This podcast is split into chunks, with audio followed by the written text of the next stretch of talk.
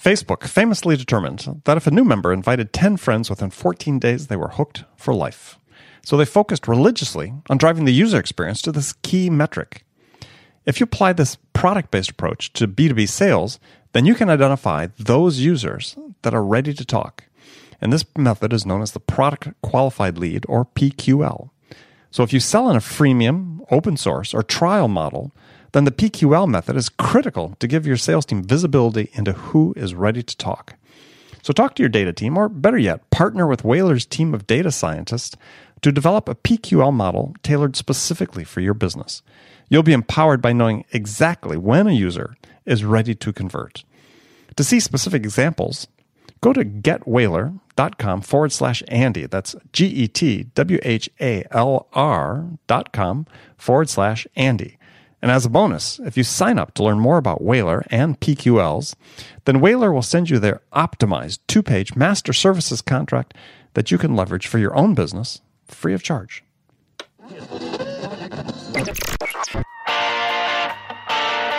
It's time to accelerate. Hi, this is Andy. Welcome to another edition of Frontline Friday with my regular and very special guest, Bridget Gleason. Now, before we get to the show, Bridget and I have a favor to ask of you. We'd really appreciate it if you took time right now to leave a review for this show on iTunes. And while you're there, click the button, subscribe to Accelerate. Make sure you get Frontline Friday automatically each week. Also, we need to hear from you. More specifically, we need your sales questions. I mean, what can we answer for you? What challenges do you have that we can help you with? So go to accelerate.fm forward slash frontline and enter your question there. Each month, we're going to select one listener's question to be the question of the month. And the winner will receive a $50 Amazon gift card. So remember, go to accelerate.fm forward slash frontline to give us your question and maybe win 50 bucks. So, Bridget, how are you today? I'm fantastic, as per my name. That's how I name. got it.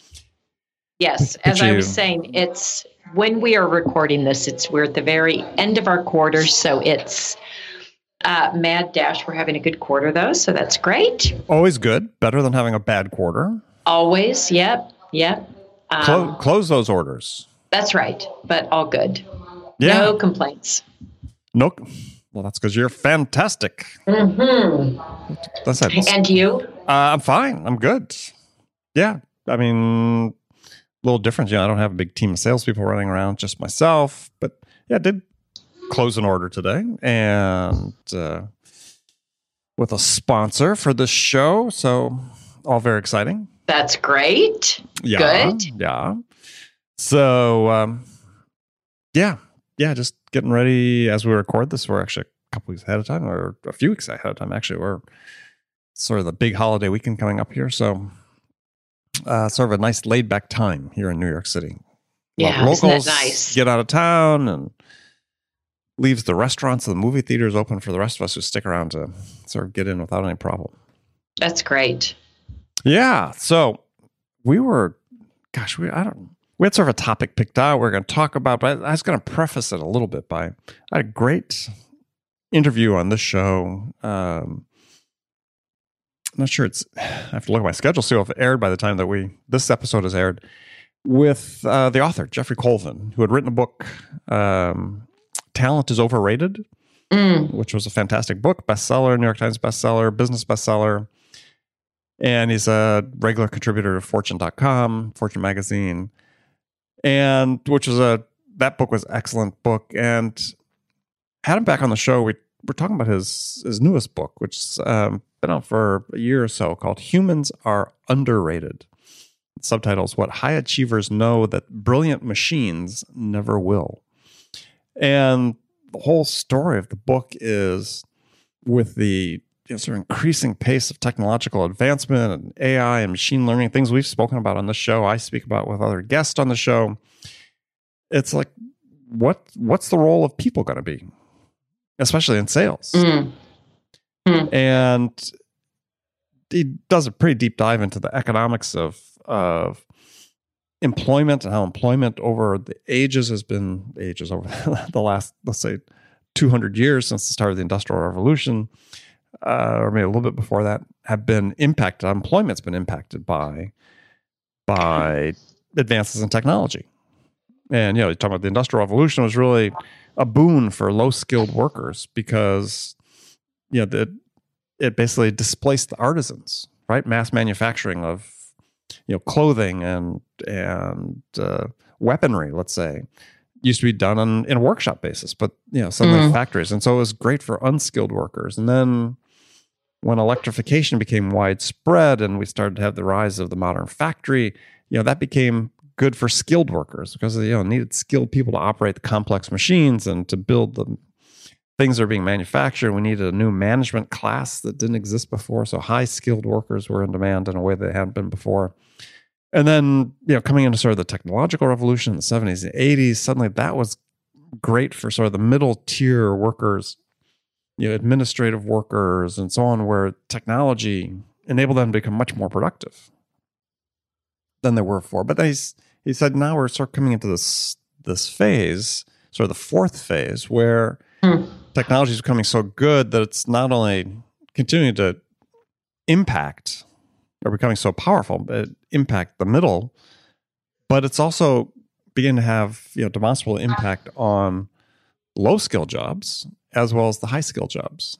And it gives some really great examples about you know, the fact that you know the single largest profession in the United States is truck drivers, which I didn't know. Really? Yeah, and and you know long haul as well as short haul and so on. But you know, obviously with the rise of autonomous vehicles, you know, profession that people have thought even and he gives cites examples in, in his book of experts, repeated number of experts over the not that long ago, within the last 10, 15 years, saying, Oh yeah, you know, never be able to replace a driver, right? Behind the wheel. And really, in, you know, the course of the last four, four, three to four years, we've seen that's well, of course, that's going to happen. Um, and on you know the high end. You know, it gives examples of like uh, law firms where it used to be. You know, if you were a beginning associate at a law firm, you spent all your time, you know, going through discovery documents and lawsuits and so on. You know, you're a plaintiff in a case. You know, the defendant may have put half a million pages of discovery documents on on your desk that you have to go through. And now there are applications and systems that you know are machines are doing that reading of half a million pages of documents and you know they'll do it in a couple weeks as opposed to six months to having a team of 10 you know junior attorneys do. And they do it better and they don't get tired and they can spot patterns that the humans can't and so on. So we're seeing yeah because that sounds like a miserable job to, for me. So i think that's a good one that we for can you have. but for I know, for me. No i know. lawyers, i know you don't, you don't know. need you don't need as many lawyers and That's so right. we're seeing this unprecedented disruption on the highest skilled jobs as well, being driven by. And so the the the premise and the thesis that that Geoff Colvin puts forward is that that the skills are become more valuable in this environment as technology encroaches more and more is, is the ability to become more human the ability to have a, a meaningful interaction, to build a relationship, to collaborate, to co-create, to that these are things that that surveys and businesses and hiring patterns showing are becoming the skills over the next 10 to 20 years that are being the highest demand. And so we think about that, those, hey, that's fundamentally that should be something that you know falls right into the the province of sales, right? We've had all these uh, horror stories and you know gloom and doom stories and studies put out about you know B2B salespeople losing you know going out of existence you know and, and some significant fraction of them by 2020 I think is what Forrester said 25% or 20% but perhaps maybe not the case. So it's it's it's very interesting. And I and I sort of brought that up because uh you know, oftentimes I, I I'm a member of these various discussion groups online where sales professionals you know contribute questions and discussion threads and so on. And in light of having read Colvin's book and spoken to him on the show and had a great conversation with him, it sort of struck me that yeah, I, I look at and monitor these threads, and no one ever asks a question. And this this sort of you know these are all you know management level sales management level people is is no one ever asked a question about customers. You know, all the questions posed on some of these these uh, discussion forums are all about process and technology and so on. And I just find it so curious that that we've got this this gap between what people find that compelling to talk about versus what seems to be the case is that you know that stuff's going to become more and more automated and less and less the province of humans and that's really that interaction between two humans is really the thing that's really going to be important. Uh, do you think andy that those discussions are not happening or they're just or they're not happening well they're not in those it, forms right? I'm just looking i'm just taking a public example. In this case it's one called modern sales pros which has some great questions people are asking about what's that process technology compensation you know territory division so on. But but isn't know, modern sales pros also really a sales ops channel? Oh, like well, i always somewhat but i look at the titles and, of the people that are contributing and yeah it's vps of sales and director of sales and so on and it's i just find it sort of curious you know because we've got this you know there's another thing that was really interesting in in the another sort of gap that i found really curious and in colvin's book as he talks about that Oh, it's a quote from I think somebody at a senior level person at Oracle saying that you know the skill to be most in demand is going to be empathy. Mm. And uh, what's the exact quote? Okay, the exact quote here is empathy is the critical 21st century skill. That was a Oracle Group Vice President Meg Bear said that. Mm. And yet the research is showing that it's research has this has been done continuously since 1979. They uh, survey like 14,000 college students, I think, each year, and what they found is the amount of empathy is actually declining in the population, in the studied population, year over year. And so, you know, again, it's fascinated by, and I believe what what Colvin says in his book. I I subscribe to that. Uh, as you and I, as you probably know from our conversations. But but you know, we're coming into this environment where empathy is going to be a really high, more highly valued skill, and yet our population of of people coming into our workforce has less of it. I think that to me that sounds like good news. Oh like, yeah. I think. Of, Why? Well, for me, for me, uh, for me, that empathy is going to be so highly valued. Oh, it's yeah, it's great for you, but it's as you as a sales VP. Yeah, it's a little problematic because it's the skill that that your salespeople are going to need, yet it's the one that they have, you know, seemingly year over year have less of. Partly, you know, it's not entirely driven by you know preoccupation with our our screens, even though that's part of it, but it started declining. Hey, when you were in college. Well, I I think there are other studies that just from a very uh, this may be somewhat of a generalization, but that's what we traffic women, in here. I know that is what we traffic in. Is that women tend to be more empathetic, oh, absolutely. empathic, and there is a lack of women in sales, That's especially sales leadership. So for me, I think that this could be then just one angle that I think about is gosh, if empathy being a very important factor, being definitely very important in sales, being a skill that's important, it may start to attract more women.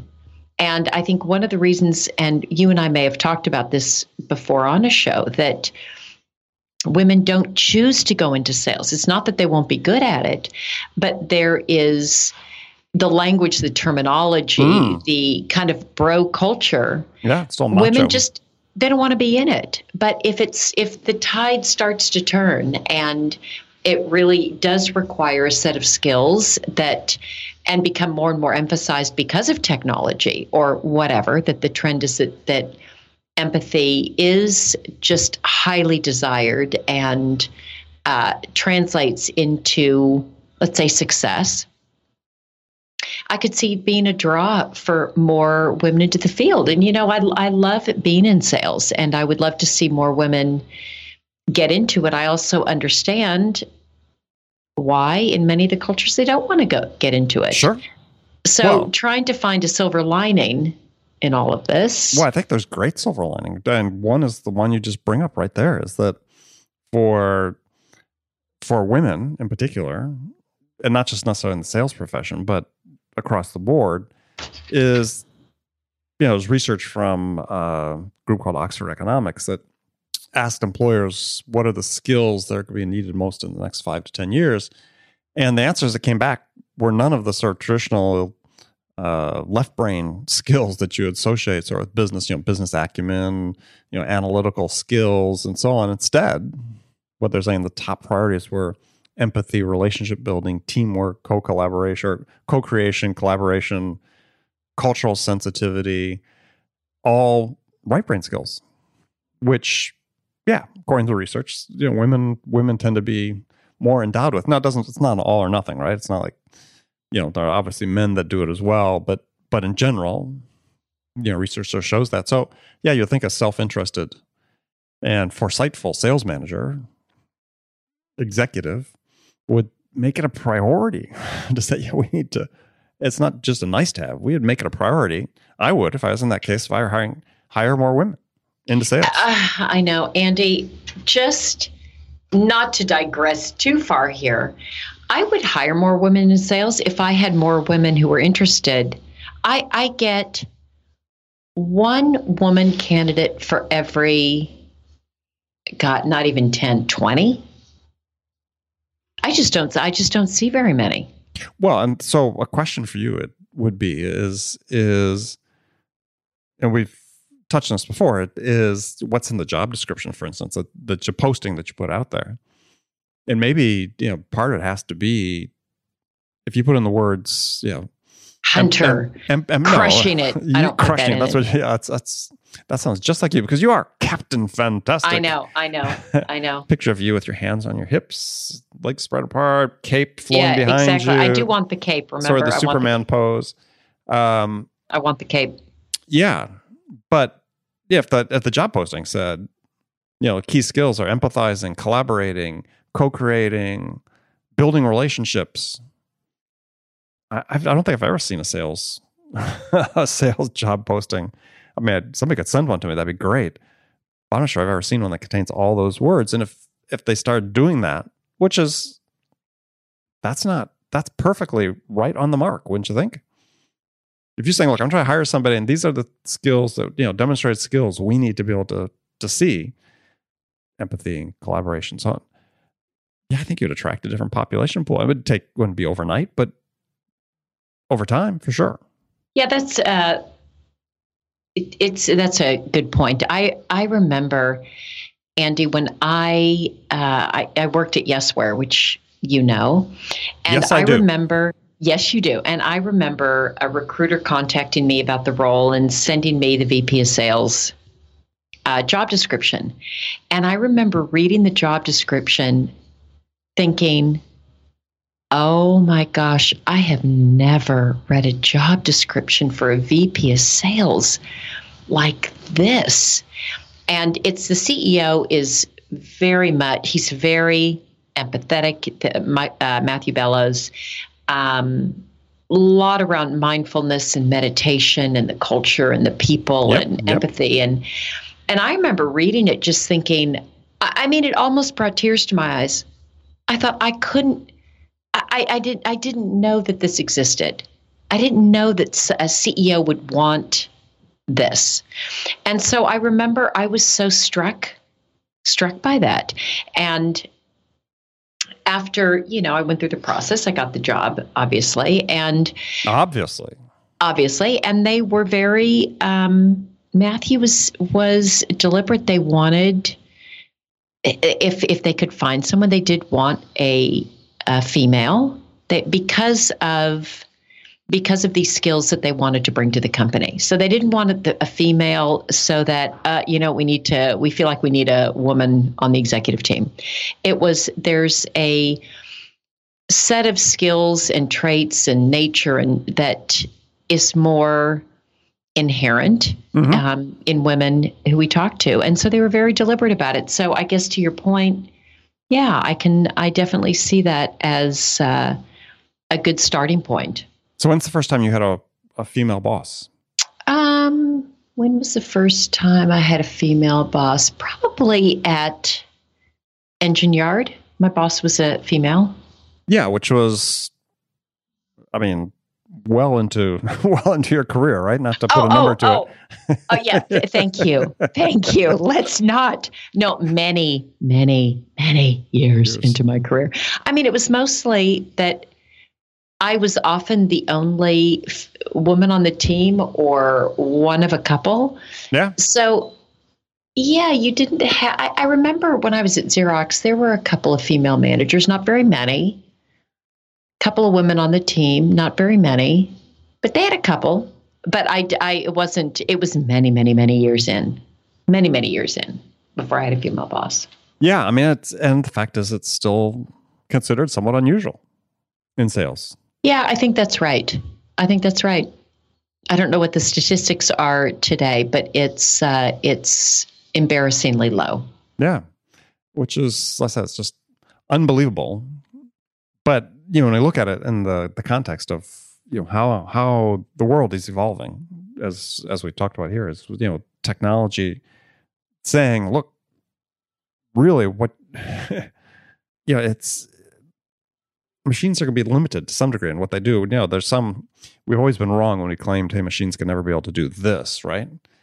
But there are some things that that you know perhaps the machines, at least not for many many years are really going to be able to to uh, compete with in humans. And it is that that interaction that authentic that intensely human interaction uniquely human interaction right. that is going to stand apart. And so i think getting back to the point for sellers listening to this show and managers is you need to say okay what are those human characteristics we serve?